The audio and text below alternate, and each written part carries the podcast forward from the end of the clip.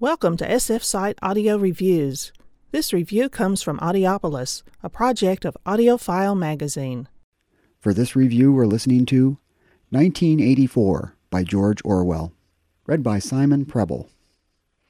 First off, let me just say, in my opinion, 1984 is one of the most important and influential books of the 20th century. So this audiobook better be really good. And it is.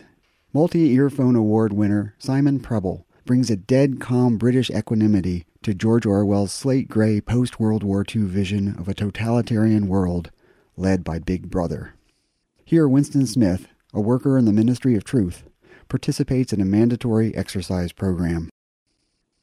And now let's see which of us can touch our toes, she said enthusiastically. Right over from the hips, please, comrades. One, two.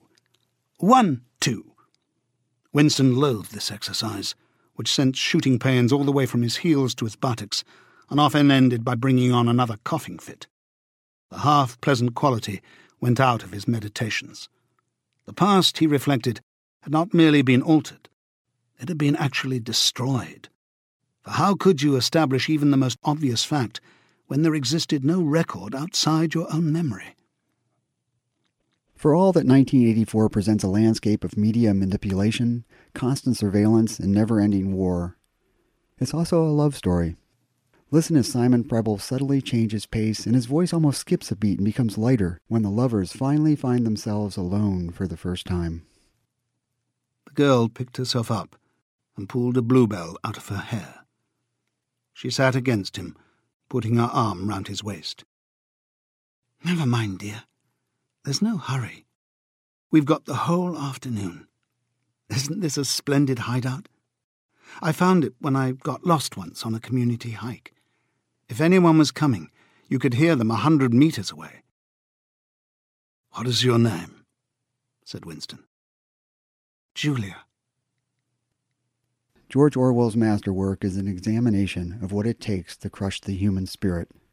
Even the freedom of falling in love is forbidden. When Winston and Julia are arrested for thought crimes, you want them to hang on, you want things to be all right, but the thought police are masters of psychological manipulation. I betrayed you, she said boldly. I betrayed you, he said. She gave him another quick look of dislike. Sometimes, she said, they threaten you with something, something you can't stand up to, can't even think about. And then you say, Don't do it to me, do it to somebody else, do it to so and so. And perhaps you might pretend afterwards that it was only a trick and that you just said it to make them stop and didn't really mean it. But that isn't true. At the time when it happens, you do mean it. I believe the passage you just heard is one of the most heart wrenching in literature. The two characters you come to truly care about are turned against one another, and Prebble delivers those lines with such sadness and care you want to somehow die and cheer at the same time.